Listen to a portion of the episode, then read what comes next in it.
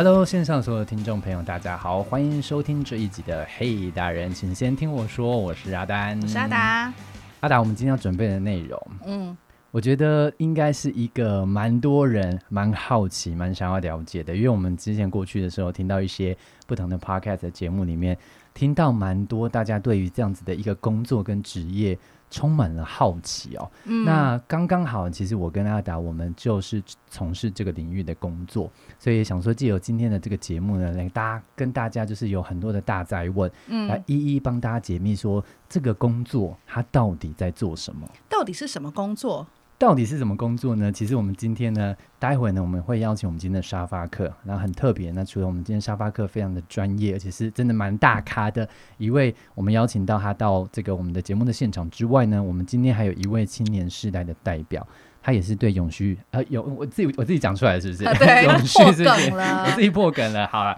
那其实我们今天想要跟大家呃谈的是，最近我觉得大概就是这几年来有一个。非常非常夯的名词叫做永续，或者是可能大家都知道叫做 ESG 这样子。嗯，对。那阿达 ESG 是什么？我们要不要跟听众朋友解释一下？ESG 是三个英文字加在一起。嗯，哪三个英文字加在一起？一就是代表环境嘛，environment；S 就是 social，社会，呃，你对社会有贡献，对社会回馈。那 G 就是 governance，就看你企业的治理。通常我们谈的就是反贪污啊，人才的管理啊，人才的福利啊，或者是共荣啊等等。对，所以这也是我们大家广义在讲永续这件事情。因为当我们今天看到，就是呃，企业在经营上面，然后开始越来越重重视永续，那到底？为什么要重视它？嗯，或者是我们早期在讲，可能比较多人听过叫做 CSR，社企业社会责任。对，这个可能在过去的时候，到底有多过去？也没有很过去。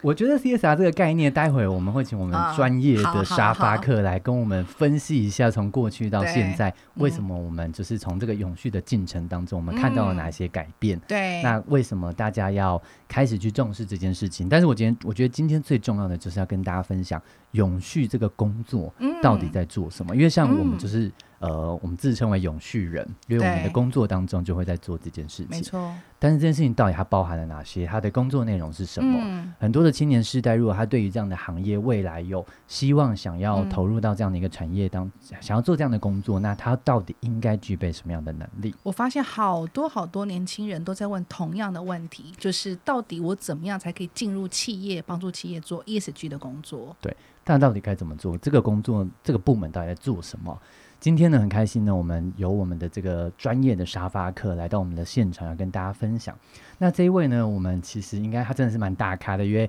他的时间非常非常的珍贵，所以今天我们真的邀请到他，真的是。觉得非常的开心，也很荣幸。那现在我们呃录音间的现场呢，是我们现在家乐福的一个企业呃企业永续长，那他同时也是家乐福文教基金会的执行长。那苏小珍，苏执行长现在在我们的这个录音间，那请小珍也跟所有听众朋友打声招呼。啊，线上的各位的听众朋友，大家好，我是小珍，然后也非常开心，终于有机会来到了阿达与阿丹的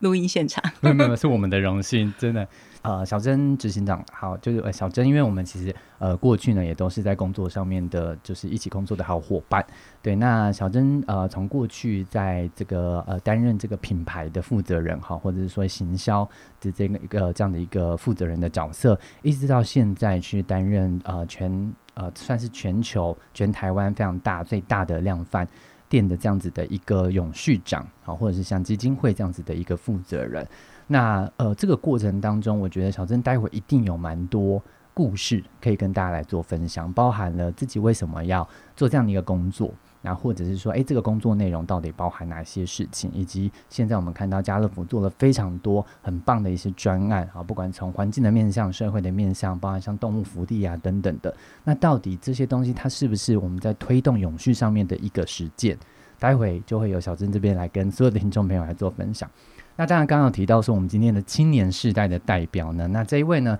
是哲毅。那哲毅他目前的话呢是啊念啊台湾大学，那是国发所，然后他双主修非常优秀，双双主修统计所。那目前是就读硕二。那呃哲毅呢，他其实是一位对永续非常有热忱，而且也很喜欢的年轻人。那过去呢，其实也都在相关的领域跟相关的这个永续顾问的。公司当中呢有担任过实习生的角色。那哲也在我们的现场，也请他跟所有听众朋友打声招呼。哎，Hello，大家好，我是哲毅，这样，然后我也是，就是过去的这个领域非常的感兴趣，但是也是，哎，一开始在接触这个领域的时候，就有蛮多的迷惘跟困惑，这样子，一开始也是，哎，不知道要怎么进入这个领域，所以今天也会想要来这个就是节目，然后就是跟大家分享一下，可能我一开始的心得，也顺便跟大家交流一下，哎，我现在可能对永续这个产业还是有一些疑问，这样子，希望大家可以，哎，吸取一下就是我过去的经验，然后呢，透过这个问答的方式，帮助。大家做这个永续的探索，我觉得哲影今天赚到了。你现在面前坐了三位在这个领域深耕很久的永续人，我我不敢这样说自己，但是确实，因为你真的是一个蛮难得的机会，因为可能在如果你真的在外面上一堂这样的课的话，我觉得应该也不便宜哦。那我觉得今天其实呃，哲一真的是有，我觉得他在这一块永续这一块的话，我们其实，在。呃，之前认识的时候就有感受到他对这一块其实蛮多疑问的，蛮蛮想了解的。那所以我觉得其实呃，我自己蛮好奇啊，就是呃，哲颖自己在看，就是说你你自己认为你现在可能过去有些实习上面的经验，你觉得永续部门它到底在做什么？又或者是说，从你的观点，我们蛮想知道青年世代你们在思考，就是说企业为何要做永续这件事情？你你你觉得是为什么？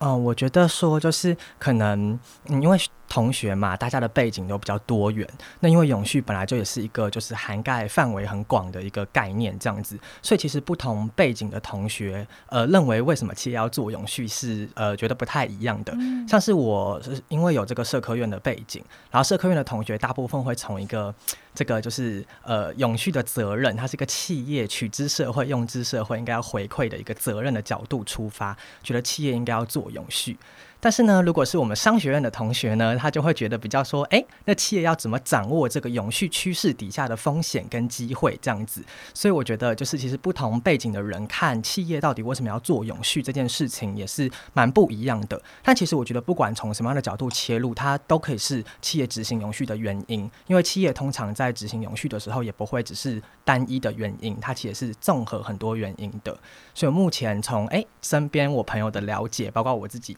嗯，待到现在的感觉是这样，所以听起来其实哲一对于就是企业在做永续这件事情有一些基本的概念啊。那当然，我觉得这个时候我们就要请问我们今天的沙发客，从一个更专业的角度啊。那小郑因为过去其实呃从一个品牌的负责人跨到呃行销的领域，一直到现在在做永续啊。那呃小郑是不是可以跟听众朋友来稍微分享一下，就是说呃到底永续？这个工作在做什么？那企业我们在做永续这件事情的时候，我们从过去在讲 E 呃 CSR 哦，一直到现在我们在讲 ESG，它到底差别在什么地方？嗯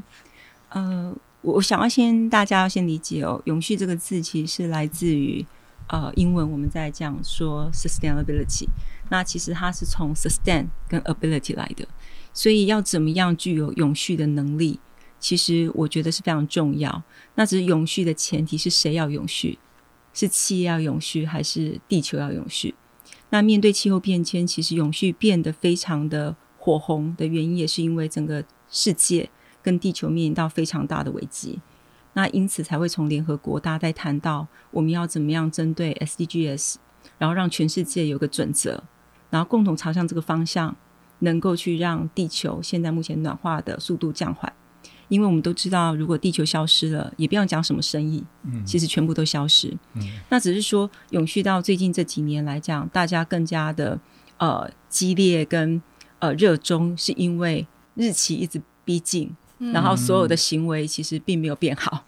对，所以就会变成说，本来你很有时间，从之前的二度 C 到现在一点五度 C。所以我觉得，在这件事情上面，已经从原本的讲气候变迁到气候紧急，大家就可以知道，其实当我们还是用商业的角度在看到 ESG 这件事情，嗯，哦，对商业的影响，你就只会去做很 basic 的事情。嗯，那早期我们在讲 CSR，是因为在以前那个年代，大家觉得我企业做的很好，然后我再去做公益，也就是有点类似呃赎罪券。哦，我今天去制造，我破坏环境没关系，我再捐个钱，这两件事情完全不搭嘎。那 ESG 其实是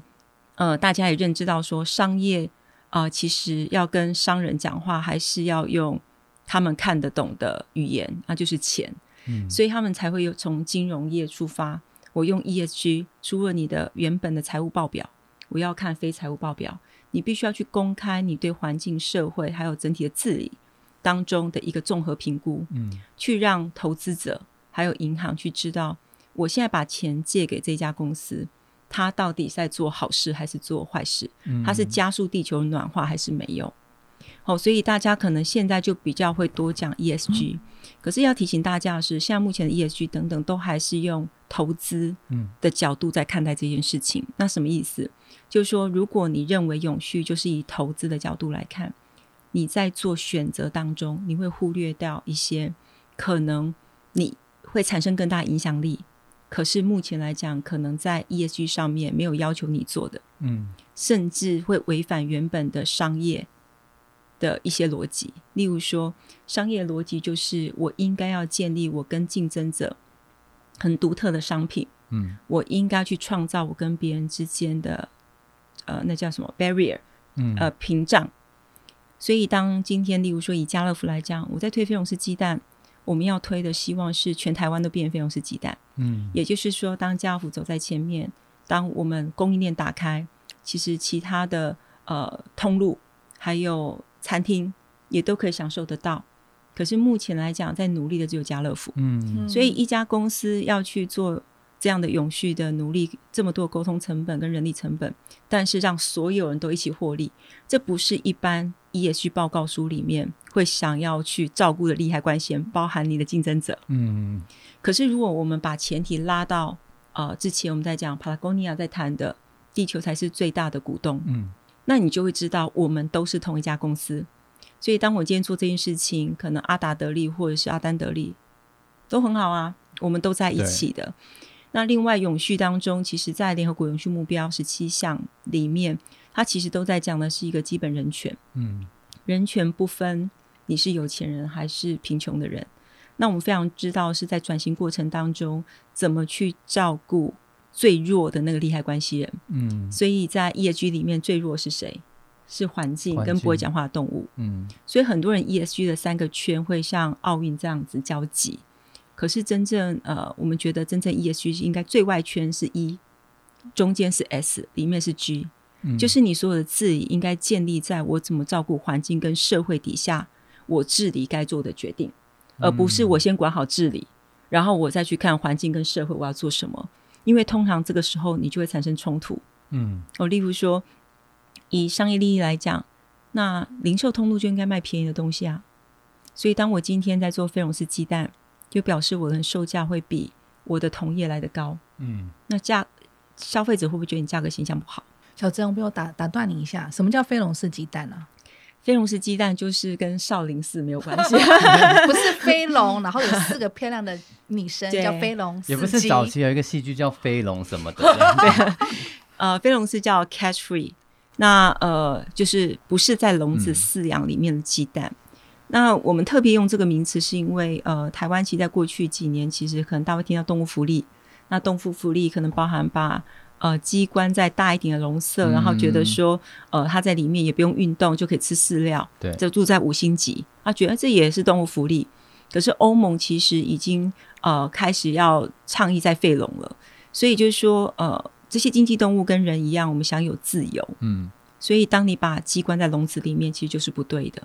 所以家乐福其实从一八年在推这件事情，也是因为，呃，第一个是过去的鸡蛋食安风暴。还有国际的食食物的准则，现在目前是朝向这个方面前进。可是台湾的食品业可能跟欧洲那边有非常大的落差，所以我们现在目前只看到金融跟相关的建筑在做近邻的这个转型，可是食物跟生活转型完全都是非常落后的。嗯，所以家乐福很辛苦，就是说你们从一八年到现在二三五年了。不断的去推动这个呃，我们说食品供应链的转型，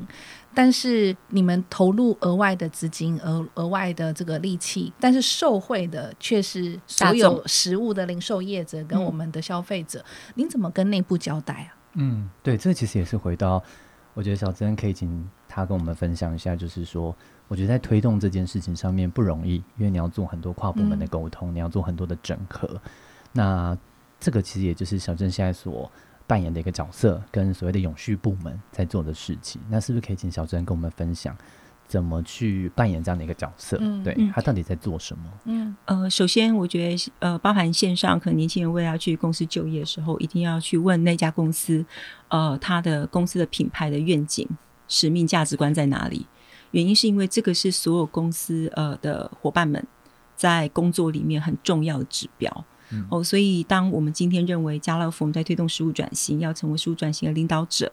那很重要，我们的使命要提供 quality food。嗯，accessible to everyone。嗯，那表示 quality 是什么？quality 对，可是不是只有品质符合一般的卫生法规？对，那个品质包含我对于环境，我对于这些动物，它是不是来自于好的生产系统？嗯，对，因为消费者其实他没有太多选择嘛。既然家乐福，我觉得我们供应的是给家庭安心的食物，我从上游我就必须要能够控管，我给他的鸡蛋。是让他可以朝向共善的消费决定，而不是成为共犯。嗯，对。所以当我们在推动这些，因为台湾过去鸡蛋食安风暴，帮分分布尼鸡蛋等等，我们就发现，在食物的系统里面的确有问题。嗯，这个系统已经不适用于现在目前的状况。嗯，所以我们当时在跟公司讨论的就是，我们应该要有一个更好的鸡蛋，我们才能避免未来鸡蛋出现。又同样的状况，我们要去处理，然后我们也维护呃，我们对于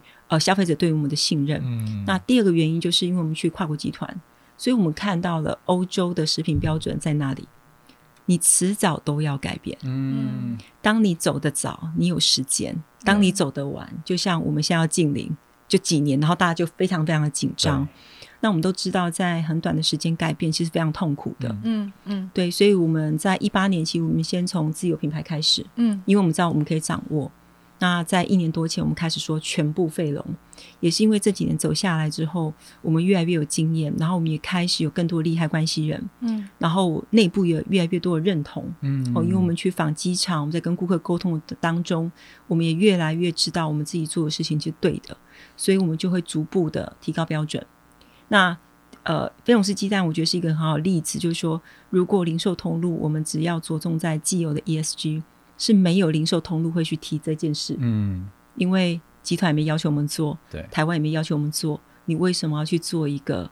这么难的事情？然后可能还会让你自己的品牌形象，好像大家会觉得你是不是变贵了？嗯，可事实上证明，你早一点出发。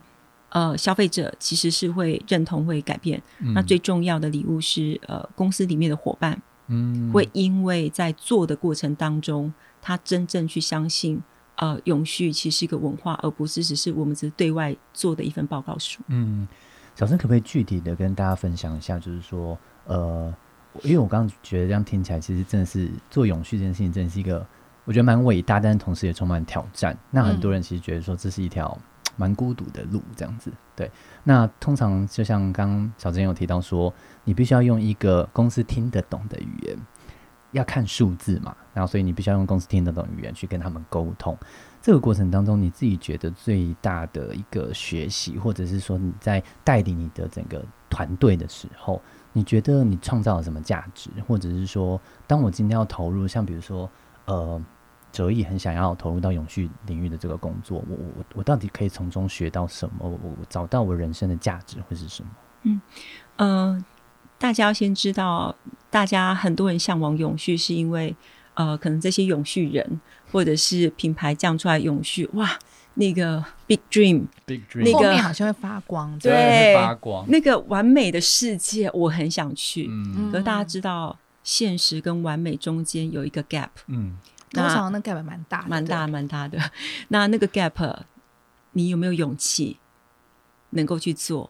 那通常大家谈的永续，其实跟大家讲，其实永续部门通常在一个组织里面人都非常少。没错，对，没错，对，非常讲到心坎里了。心坎阿达回的很快。对，那资源也很少。嗯，对。跟大家报告，就是我们永续部门啊，以我们本公司来说，非常人非常少。同时，我们手上至少有五个专案同时在走。嗯，而且五个专案都是蛮蛮复杂，然后利害关系有很多，一个人当三个人在用，对，公司赚到了。那小珍，你们、你们、你们部门平均一个人手上多少个专案同时在走？哦，非常多。像以呃家乐福，因为我自己本身在家乐福也在家乐福文教基金会，其实家乐福的永续没有专职，嗯，比方说我同时兼永续跟基金会，那我底下一个专员是永续接基金会，嗯，所以大家就可以知道说永续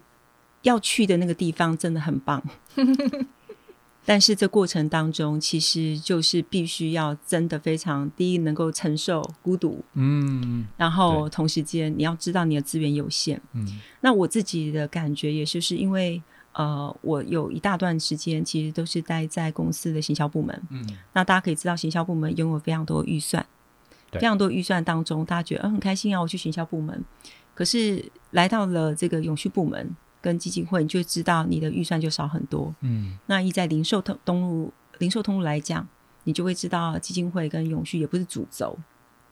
可是我觉得每一件事情哦，你都可以去看。就是我很喜欢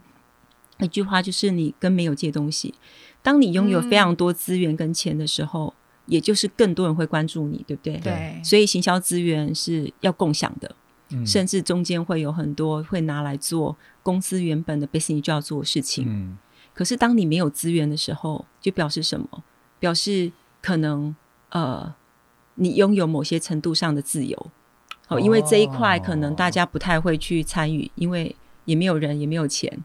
OK，然后好像也不是在镁光灯的焦点。嗯，那这当中你就是你要摸索方向，因为永续呃没有一个标准的路径。所以，如果如果你想要参入永续，我觉得是一个呃很大的优点，就是它没有标准路径跟框架。嗯。可是，如果你是一个一定要标准模式才能做的，你其实是不太适合永续的。嗯。对，但是如果你你可以理解说，哎，我今天在这样的状况底下，我怎么能够去做更多的沟通，跟去结合更多的资源，那件事情其实就会来的更重要，因为。未来我们都知道资源永远不足，嗯，所以反而因为你在这个部门里面，然后呃资源没有以前的行销的多，那你反而你在做一件事情的时候，你会跟更多的利害关系人去做更多的沟通。嗯，那永续要成功很重要的是，你必须要很有协作的能力。嗯，也就是说，我今天要推费用是鸡蛋，我们从采购到店端到蛋农，哦，这些不同的利害关系人，你都要去了解他们在做什么。他们要做这件事情，从原本的龙蛋到非龙斯鸡蛋，遇到什么困境，你要怎么跟着他们一起做？嗯，我我觉得在零售尤其辛苦，是因为呃，零售原本呃我们在谈的这种平价的商品，嗯，那当你将要做这件事情，其实原有尤其你的公司越大，历史越悠久，它原本有它自己做事的惯性，嗯，所以你要转到这件事情是非常大的挑战。嗯，那对于采购来讲。他也不是不认同这个理念，只是现在目前不同方，他又要兼顾原本的，又要做这件事情，其实非常辛苦的。嗯，所以如果你能够同理，你就能够去理解说这件事情的困难点在哪里，你就会觉得，哎，我们怎么样可以一起做？所以其实真正要把永续做好，其实是你要去了解每个部门在做什么。嗯，哦，所以千万不要觉得我想要做永续，我就是要去永续部门，没有。一家公司要能够真的永续，就是从制造端、从销售端，每个人都可以做永续。嗯，甚至你今天自己，你即使不是在永续部门，你每天消费都在永续。嗯嗯，永续非常吃行动力哦。你不能跟我喊说哦，我想要加入家乐福，我支持费用是鸡蛋啊，你出去都给我买龙蛋，然后就无所谓啊，塑胶啊啊，你再换，因为为什么人家都在看着你？嗯，你就说。阿达，你不是讲飞龙是鸡蛋吗？你怎么吃？啊，你怎么还去买便宜的蛋？对，然后你完全都不在意。没错，没错。对，所以表里合一，言行一致，非常的重要。以身作则。对。哎，小曾，我这样听起来，是不是说要加入永续部门，首要首要非常必须一定要具备的能力就是沟通力？没错。那沟通很重要的是同理。嗯。那当然，我我其实会希望大家不要想我要进永续部门，你试着想象。呃，什么事情会让你微笑？比方说，你要来家乐福，你就很喜欢食物啊。嗯，我超讨厌食物的，我不爱食物，最便宜最好。你进来的时候，你就没有热情嘛。对，嗯，哦，所以你可能因为现在永续已经变成是每一家公司未来都要做的。你喜欢衣服，你可以去服饰业，那当然家乐福也有服饰啦。嗯，只是说你不要为了永续而永续，你先去了解自己喜欢什么产业，然后你自己学习这个场域。比方说，我们刚刚在讲有关社会社科等等，哦，他可能对多了对一些利害关系人的同理。那我回到商业端，我怎么对利害关系人同理跟商业结合？所以其实每个角色都可以做永续。嗯，那很重要是，如果你还在呃求学，请你一定要专心的把呃功课学习好。就是呃这些事情，其实如果你真的去了解永续这件事情，你可以在你的学习过程当中，你真的可以有很多很多的启发。那小曾，我有个问题，就是刚刚说了沟通力很重要。那现在很多呃学生在大学里面会修一些永续相关的学位，譬如说环境管理，或者是一些啊森林保护等等。假设这一些学生他具有譬如说做报告的能力、数据分析能力，或甚至有碳管理的能力，这样子的学生可以进入家乐福吗？我觉得都可以啊。因为我我当初学的也不是永续嘛，嗯，我当初学的是语言，嗯，那我我自己在家乐福从原本在商品部到行销部到永续，某些程度上我觉得还蛮 lucky，因为我呃接触过零售的几个阶段，嗯，以商品为重，接下来以行销为重，现在以永续为重。那这当中，我之所以能够这样子不断的走过来，是我觉得你在做什么事情都要非常在当下把事情做好。嗯，就是我觉得任何工作你都可以学到事情，所以你要专注的知道说，哎，我遇到什么条，我怎么处理它。所以不要觉得哦，这个工作我不能学到东西，然后所以我我就转。嗯，是不能学到东西，还是你把这个工作变得很简单？嗯，所以例如说，我们呃在家福可能之前的基金会。大部分学生可能不会想以进入基金会为一个目标，那你要怎么样让基金会被看见？嗯，所以现在很多人是想要来家乐福基金会的，对，所以我我觉得呃，只有你可以定义那个工作，嗯，所以不是那个工作限制了你的想象。那小珍，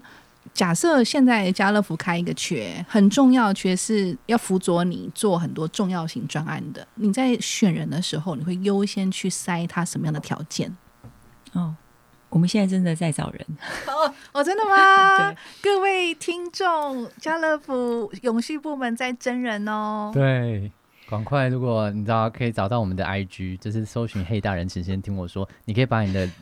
想要找工作的资讯分享给我，但我不一定会帮你找到。我我怎么觉得中间又透过一个中介的感觉？我们不收钱，赶快把 CP 转到我们的 IG 上。对，需要你的热情跟。如果你是人才的话，呃，对我来讲，其实我们现在在看人，就是呃，我我要想要说的是，学历不等于能力，嗯，哦，当然我们会看你的学经历，然后同时间我们发现这几年其实我们的学经历真的还蛮多元的，哦，尤其不知道为什么会出现很多社会背景的人，对，那我会看的部分，其实我会去问他，呃，比方说可能在学校里面他做了什么事情，不是在于分数高低。是我喜欢有具体行动力的人。嗯，你在意什么价值？那你在学校里面，你真正做了什么事情？不是只有你列一堆我得过什么奖。嗯，你有没有看过一个任何的公共议题？小事都好，但是你想要去改变。嗯，那你出来之后，你再进一些公司，那你为什么转职？很多人都会说啊，因为我觉得前公司不能符合我的期待。OK，那那件事情是。那家公司真的很糟到不能辅导你期待，才让你在不到一年或两年就走。嗯，还是你自己的能力没有办法让那个公司更好。嗯，因为没有一个完美完美的公司，对，公司都是伙伴共同打造出来的。嗯，哦，所以因此我觉得，如果你进入一家公司，有些新鲜人，你第一年在摸索，第二年开始自己可以做，第三年才是你发展啊，你第一年就走了，你就说这家公司不适合我。对，所以我觉得这个部分其实对你自己的能力培养，我觉得是一个挑战。所以我很在意的是他实际上他做什么。那当然，另外他在表达上面的沟通能力是什么样子。嗯，那非常重要的是，我觉得他对于永续这个价值是不是真的理解，嗯，跟认同，而不是说哦，我想进入永续部门，我永续管理师。嗯，我觉得这个不是我最主要会呃依据的唯一的一个条件。对。这个其实我就蛮想回到哲毅这边啊，就是因为你呃给我们的感觉，当然就是呃你你你对永续这一块是很很喜欢的，很有热情的。那你我我我就觉得，其实也帮听众朋友问一下啊，因为我相信很多在这个收听的这个听众朋友，可能是我们青年时代的代表，他们可能也对这个工作很有兴趣。但是我我想了解一下，你为什么自己会觉得，呃，你对这个永续工作这么有兴趣？然后，或者是你大概从什么时候开始去立定这个未来想要投入这样的一个领域的志向？那那那是为什么？嗯，那因为其实我就是社会科学院出身的嘛，所以其实如果我们回到刚刚讲这个，嗯，企业社会责任到走到现在的这个框架 ESG 这三个面向的话，其实过往我是对社会面有比较多的关注，因为我就是本身就是社会科学院的嘛，不管可能同学去参加倡议，或是老师在课堂上提到，我都对可能比如说不平等啊、人权啊，或者是动物福利权利这种东西，就是呃有比较多的概念这样。但是以前也就是觉得，嗯，好。这些倡议不错，然后会觉得说，哎，我可以去改变，但是还没有具体到觉得说，哦，我好像可以投身永续这个程度。然后是直到到了研究所之后，然后哎，就是一开始去接触了这个永续顾问的产业，就开始慢慢接触到环境面，然后对于这个 ESG 的认识就又往外跨出了一步，从社会面走到了环境面。然后后来之后就真的觉得，哎，好像就是蛮感兴趣的，然后自己又去听了蛮多的讲座，然后也去修了那个台大环工所的课。然后上面其实听到蛮多企业转型的个案，包括 IKEA、Patagonia，还有 Herman Miller 一个美国好贵的椅子品牌，就对。然后他们怎么做永续转型的？然后就其实其实就像刚刚那个小陈永续长讲的一样，就是越听觉得好像很热血，然后就是很想要 觉得那个终点很美丽、很漂亮。卖的就是热血，对对对，就对。但是其实用卖干，对，但我卖热血，卖热血。对，但其实其实，嗯，觉得热血，觉得终点很美好，其实也是 Echo 刚刚讲的，就是哎，实际进到这个产业实习之后，就会发现说，啊中间就是筚路蓝缕，其实走过来真的是不容易。所以其实我也觉得说，哎，如果大家现在跟我一样是学生，然后对永续感兴趣，但是哎，不知道要怎么去了解这个领域，或者是不知道如何着手的话，其实我真的是觉得从学校其实现在已经有蛮多的资源，真的从身边开始，不管是一场永续的分享的讲座，不管是品牌端。不管是顾问端，甚至是一堂永续的课，那如果是实际进到可能嗯产业那边去实习，我觉得都是一个呃很好的出发点。但是我自己觉得要有一个比较深刻的认知，是通常知道的永续一定是片面的，因为永续就是包山包海，你一定要有一颗。就是包容的心，其实我很同意刚刚提到的这个同理的问题，就是你其实真的是要看得足够多，你才有办法去同理这件事情，然后真正的从永续出发，而不是想着说哦，那我把公司做好再来想永续，那就是会有很多盲区。嗯，对。不过我觉得就是刚刚呃小珍提到，就是说我我觉得永续这件事情，我自己在看，它当然未来我们都是希望打造一个理想的国度，我们对于那个。未来的想象是很美好的，我相信这个这个理想国都都存在大家的心中。但是回到现实面，呃，我觉得有个关键就是也想问一下小珍怎么看，就是说，呃，很多时候大家都会觉得，呃，做永续这件事情我没有商业利润啊，我我没有获利呀，对啊，然后甚至有的时候我在推动这件事情，其实跟呃公司跟企业的获利它其实是冲突的，好，或许可能它是。它是它是一个阻碍等等的，因为我们要做的很多的事情其实是要改变现况的。当执行长，你你你自己在从事这样子的一个永续推动上面，有没有碰到这样的问题？那这样的挑战你是怎么看？好，怎么或者是怎么样去突破这个挑战？嗯，呃，我我相信永续的价值底下，其实所有的产业都必须重新去思考它原本的获利模式，嗯，跟商业模式。那当中很重要是，呃，如果在以大型企业来讲，大家都要知道，永续其实就是必须要把供应链里面的利润重新再分配。嗯，哦，就是可能比方说，我们在以食品来讲，可能原本的农夫的获利是最低的，末端的餐饮是最高的。嗯，对。那这件事情，如果源头的食物不够好，你后端你只能靠很多烹调添加来做。嗯，那。呃，我所以，我们相信每个人都是值得最好的。所以我举一个非常简单的例子，可能在以前我们在做农业的采买，那早期大家可能会觉得农夫赚不到钱，嗯，那赚不到钱是因为可能在末端销售，把末端的售价，我觉得我不能变贵，所以我从末端售价呃切住，我开始把获利一直慢慢减，减到剩下的才是农夫，嗯，那家乐福现在目前是反向。我们按照不同的耕种模式，农夫他自己本身的状况跟呃他想要什么样的收入，谈到一个我们大家都 OK 的价钱，那我们再把所有的管销相关的价格往上加，嗯，可是又维持在一个市场上面可以接受的价格。那当中表示我们必须要浓缩的是我们的利润，嗯，对。那这过程当中，你会觉得说，那这样你真的就是牺牲你的利润啊？可是我们刚刚讲的 ESG 又说，我的利润跟成本都必须要把环境跟社会涵盖住。对。所以当我们今天在讲家乐福，例如说我们贩售呃南投中寮石虎香蕉，嗯，两千零一十九年九成报废，哦，因为大家会觉得我为什么要去买一个生态香蕉啊？照顾石虎，然后我荷包好像会比较嗯嗯穷一点。对。可是我们知道的是，石虎香蕉背后代表的是环境的守的栖息地。对。然后还有用药，还有草生栽种等等相关的这些生态照顾的这些农法。那我们认为这是对的，所以我们开始做。那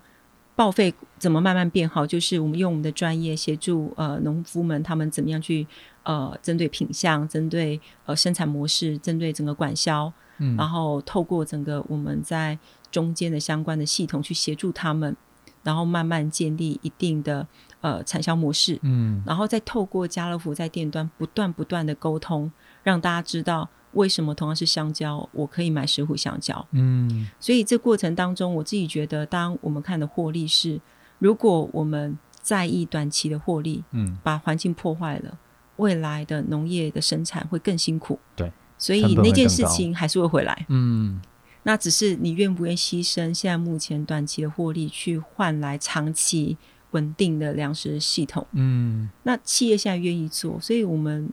现在其实反而最大的挑战是消费者，OK，哦，消费者都说认同，对，但是他的行动就没有一致，所以可能等一下，可能哲毅这边也可以谈一下哦，就是大学生每次都问我说我没有钱，嗯，我说那你脚上的布鞋是哪一个牌子？你手上的咖啡是多少钱？嗯，所以怎么样去解决这个所谓资讯不对等？资源不对等，还有价值观不对等的问题，是在民生消费里面，在推动永续当中，我觉得要克服的。嗯，那家乐福在做，就是让资讯透明化，所以我们把食物的真相告诉大家，对，然后让它 accessible，就是你有机会可以买得到，普及，然后很重要是 affordable，嗯，哦，它要可负担，但是它一定不可能是原本。那么便宜，嗯，因为原本那么便宜，不是因为真的便宜，是别人付出代价。对，OK，那最后当然非常重要是加速，因为我们都知道食品产业没有外销的压力，嗯，所以它不需要转型。对，好，它不需要转型的情况，它又连带的我们所有的台湾的呃服务业经经济其实都很仰赖这些中小型的这些食物相关的上下游业者，嗯，所以我们也很希望。呃，既有这个部分可以让台湾的餐饮可以改变，就会解决掉部分现在目前为什么餐饮缺工？嗯，因为大家认为餐饮就是相对一直在讲 CP 值。对。然后我如果今天是像泽宇这样的学生，我去从事餐饮，我这么高学历，我去端盘子。可是如果我今天不是端盘子呢？我今天进去，我在跟顾客讲：“哎，你今天上面的这个这个蛋沙拉。”它里面有哪里的食材，有哪里的蛋，有什么？嗯，你知道你吃这个东西就可以让台湾人过得更好日子。哎，他就觉得我来聊天，对。然后我每端一盘菜，我都觉得我对环境产生贡献。嗯，哦，所以我觉得这个是相对来讲，怎么重新去定义利润？嗯，是你能不能让你的企业能够呃真正的走向永续转型里面很重要的关键。我觉得这是一个蛮大的挑战哦，就重新定义这件事情，因为它在改变游戏规则，在改变，尤其是口袋里面东西要拿出来，没错没错，这个是最难的。对，但是我觉得它，但是它它的一个很很珍贵的地方就在这边，就是当你今天要推呃你要做这样的一个转型，做这样的一个游戏规则的改变的时候，你你必须要去担任那个发就是起头的那个人。那固然它的过程当中，你需要花蛮多的时间，然后你最后需要去。呃，达到这个倡议，或者是真的去让大家有所行动。那我觉得那个过程当中，其实，在不管是小珍刚的分享也好，或者是我们大家所知道，在永续推动永续的这样子的一个工作当中，其实它就是呃非常的关键，也扮演了一个非常重要的角色。呃，哲毅这边有没有对呃小珍这边的分享有没有什么问题？哦，就是其实我对那个嗯，小陈永续长刚刚讲的那个说，哎，那要如何让这个你，比如说年轻人，哎，脚上的球鞋是什么品牌，手上的咖啡是什么牌子，多少钱？那让他可以转化为说，哎，那你愿不愿意为了永续来付出这个实践？那以我。这个身边的观察其实是，嗯，年轻人大家现在就是会喜欢这个美好的愿景、美好的终点。大家其实会容易因为一场演讲、一个倡议、一个活动而感动，然后但在感动的当下是会愿意可能嗯付出，不管是时间成本、人力成本，甚至是金钱的成本去支援永续。但这份感动到底能够嗯留存多久？它会不会是一个可能暂时的行为？到底要比如说在品牌的沟通上面，跟利害关系人的沟通上面？到底嗯，具体可能嗯，如果以嗯小镇执行长的经验，要怎么做才能够让我们的这个感动可以延续下去，甚至是诶让大家让永续成为大家生活中的一部分，让它从一个短期暂时的一个行为变成一个长期的价值实践，我会蛮好奇这个部分的。嗯嗯，所以我刚刚谈到很重要就是价值观嘛，有人很在意食物，有人很不在意。那如果我们知道那个所谓的破坏创新的理论了，嗯，很多事情的改变都是来自于先行者。OK，哦，所以一定有一群人认同食物的价值，嗯，所以他开始做改变。家乐福为什么两千零二十五年要废龙？也就是说，因为大部分消费者还是希望，呃，我买东西的时候很简单，我不用想太多。所以家乐福想要呃去朝向的就是，你进来家乐福，你买的东西都是好的，所以你也不用想太多。所以前面靠的一些先行者，有些消费者从两千零一十八年就开始支持菲龙斯鸡蛋，嗯，然后现在慢慢越来越多。那今年的蛋荒又让我们的菲龙斯鸡蛋占比又往前迈向一步，嗯，那我们就希望他吃完之后，很多人说，哎，真的有差，尤其是水煮蛋哦。大家如果你把食物加很多调味料，你吃什么都没有用，对，所以吃原味。那呃，同时间呃，当我做费龙的时候，走进来的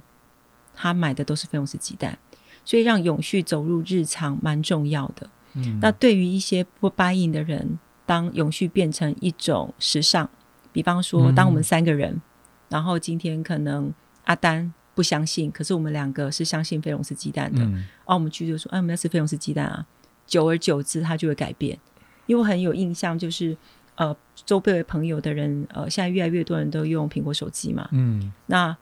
之前就有个朋友都是用 Android，嗯，有一天我突然发现他换成 Apple，然后我就说你为什么换 Apple？你知道告诉我理由很有趣哦，不是为了 Apple，他说，嗯，因为我这样以后出去电源线比较容易接到。哦，所以你知道当整个社会转型之后，其实这少数人就会跟上，嗯，所以我没有期待所有人都会对这件事情同感，嗯，但是我只希望呃这些呃人你不认同的，你只要换个角度想，如果今天呃折翼。不认同，嗯，但是你的朋友一定有人从事饮食，对，从事农业，那你不认同，就表示他的工作他应该赚低薪，嗯，好，他应该走低价，所以你越不消费他的东西，他之后就会失业。大家懂我意思吗？懂。那失业之后，你手脚上那一双鞋是要做什么？要跑走。对，对，所以呃，我刚刚讲的利益重新分配，除了在产业端之外，我们都要知道。呃，我们彼此都是彼此的贵人，也是彼此很重要的迫害人。嗯，哦，所以如果我们觉得你的死活对我不重要，农民怎么样对我们不重要，那其实我们最后也都会尝到苦果。对，哦，这次我蛋黄，我就相信大家可能开始意识到，原来很习以为常的一颗蛋，居然会让全台买不掉，嗯买呃买不到，然后还要必须要进口。对，那台湾食物自主权。一直很不足，嗯，在三十 percent 左右。那我们这件事情真的觉得没有危机吗？对，最后其实真正需要付出代价的，可能就是消费者自己。对，包含我们现在看到一些蛋黄啊，或者是我们看到的一些呃物质上面的一个缺乏。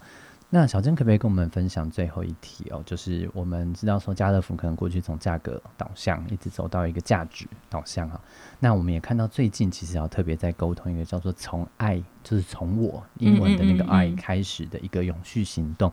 呃，是不是可以跟大家分享一下这个永续行动具体在在做什么？嗯嗯，家乐福在两千零一十九年开设全世界第一家家乐福影响力概念店。我们就是在实验，如果一家店我们都只贩售永续的商品，让消费者也从很多选择变成只有少数但是更好的选择。那这样的商业模式到底能不能活？嗯，那我们第一家店其实呃，它并没有获利，嗯，可是我们目前却开了八家，所以我们在这几家店，我们重新去定义卖场，我们把它当成一个永续教室，让更多的资讯呃资讯公开的被分享，还有创造更多的呃沟通跟协同合作的机会。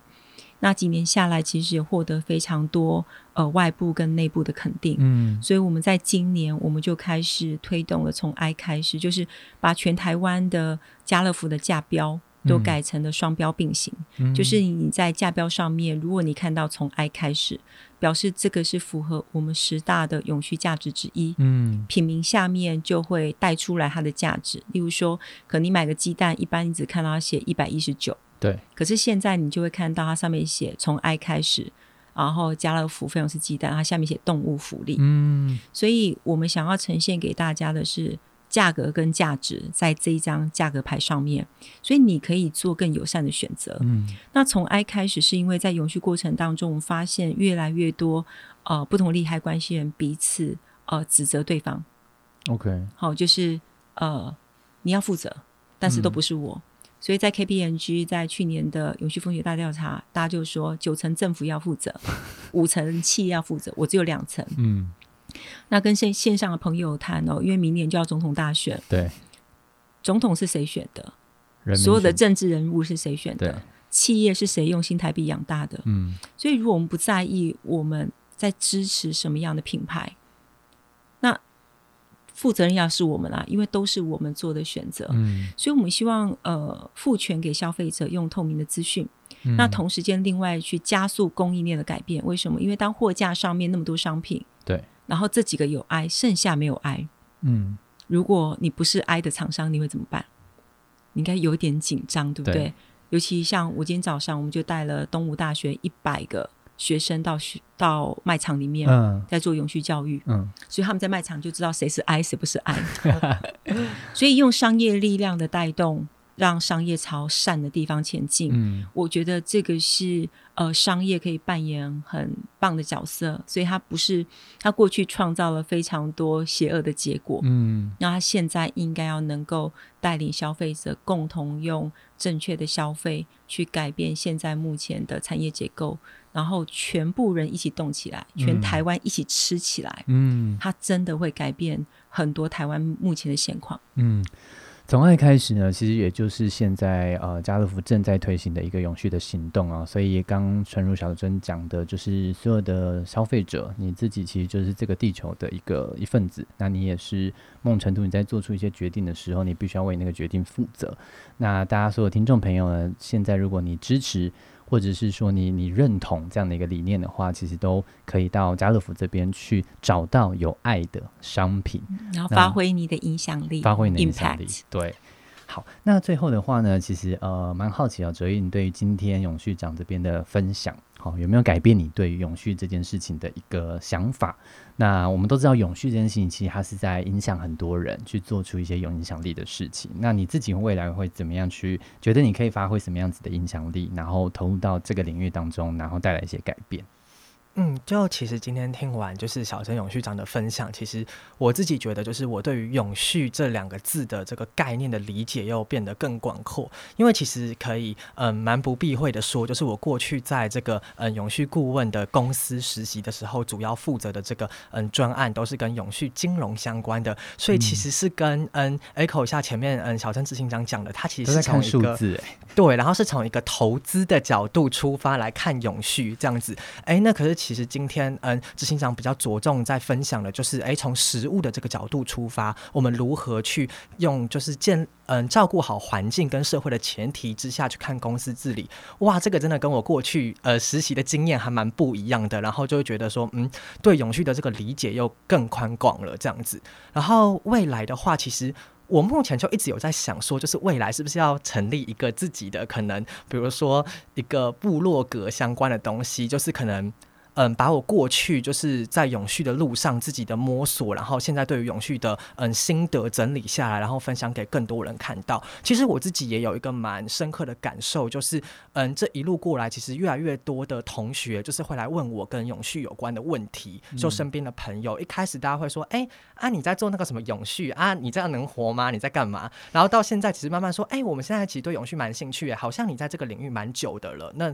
你能不能跟我们分享一些什么事？”所以其实这也是是算是我的一个开端，就觉得说：“哎，好像不止可以影响我身边的朋友，如果我可能成立了，比如说在网络上的部落格或什么的话，好像就可以让这件事情被更多人看到。因为不得不说，其实嗯，之前刚刚有提到说，哎，那品牌端的永续部门其实人数都是比较少的。那其实永续顾问的这个产业，其实对于同学来说也是比较陌生的，所以就会觉得说，好像就是可以透过就是网络，然后把过去自己的经验分享给更多人知道，然后也发挥一点自己的影响力。这样，嗯，我我觉得泽毅如果未来想要开部落格，我自己有一个小小的想法，就是，呃，我刚刚提过，永续是很在意执行力，对，跟你的行动力的。所以，当你在分享这些想法，然后底下只是按赞啊，不断的问问题。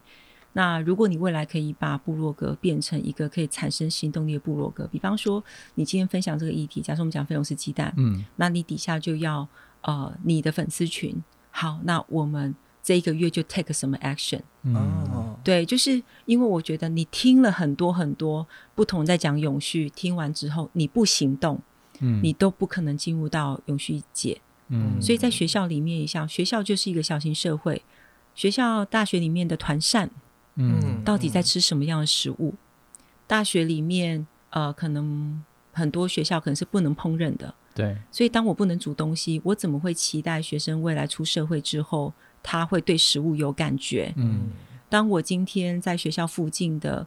呃饮料店跟餐饮店都在靠学生为生，但是学生还是依旧用一次性的。这种餐具，嗯，那我怎么会觉得这个学生出去之后会有行动力，嗯，去带进改变，嗯，所以如果学生可以在学校里面，你开始对于永续议题在学校里面开始做实验，去证明你是有影响力、有行动力的人，嗯，你去带动你的社群改变，你去带动第一家在学校附近的早餐店愿意费用是鸡蛋，这些未来在你的履历上面。你到了任何一家公司，说我做了这件事，而不是我读了什么，对，是我做了什么。我觉得这个才是最重要的那个履历。嗯。我觉得小珍刚刚提到一个很重要的，就是执行力很重要。就是当我今天有一个美好的想象，我有一个很棒的理想，但是我如果没有付出行动，我没有真的去带动改变的话，那这个可能就呃不是呃永续的人会在做的事情，而是真正的把自己的想法能够付诸行动，然后带来改变。那非常谢谢今天小珍带来给我们一个很棒的分享。那当然也谢谢哲一这边啊，呃，听到蛮多。一些呃，我觉得是蛮好的观念啊，包含我们到底永续这个部门在做什么事情。我们其实很常要面对到的是一些公司内部跨部门的一些质疑的声音，也有哦，或者是一些内部的挑战。但它它都是为了一个让大家能够往更美好、更理想的国度前进的一个，我觉得很重要的一件事情。那它也是一个在改写这个游戏规则。的一个做法，我我听起来，其实我觉得它是很迷人的。嗯，我自己觉得它听起来是非常迷人。我们不是单纯只是卖热情啊，我们它真的是一条很迷人的路。那只是这个路走下来的话，可能会有点孤独，可能会面临到很多的挑战。但是我觉得这个从中当中的一个学习，应该是非常非常多的。对，因为永续，我自己都一直很相信一句话，就是呃，你相信就会看见。对，你真的相信这件事情，你就会克服很多。呃，遇到的障碍，你一定会让它发生。嗯，那可是我们刚刚说，多数人就是哦，看到永续现在很夯了，对，哎，我觉得它好像是一件事情。嗯，那我觉得它 drive 的动力，呃，其实不太一样。嗯，但是我今天在泽毅身上，我我看到，嗯，蛮 positive 台湾的未来，觉得蛮正面的。对对对，看到一线希望。好，那我们再次谢谢小珍执行长今天带来的一个分享。那相信所有的线上的听众朋友，尤其对永续这个部门感到好奇的，那也希望呢这一集对大家有所帮助。那当然呢，所有的这个听众朋友，如果对于我们这一集在讨论的议题是有兴趣的，或者是你有任何的问题的话，都欢迎可以到 IG 这边搜寻，只要搜寻“嘿大人，请先听我说”，就可以找到我们的官方的 IG。那我们也非常欢迎大家呢，可以留任何的讯息给我们，或者是说你对这一期这一集主呃探讨的主题啊，觉得有哪些问题，或者是未来你可能想要听到什么样的公共议题，你都可以让阿丹跟阿达知道。那未来我们当然也都会希望能够在节目当中。中带给大家更多不同的一些公共的议题的探讨。那再次谢谢小珍执行长今天来到我们的节目，那也谢谢哲毅来参加。那我们就在这边跟大家说拜拜喽，拜拜，谢谢大家。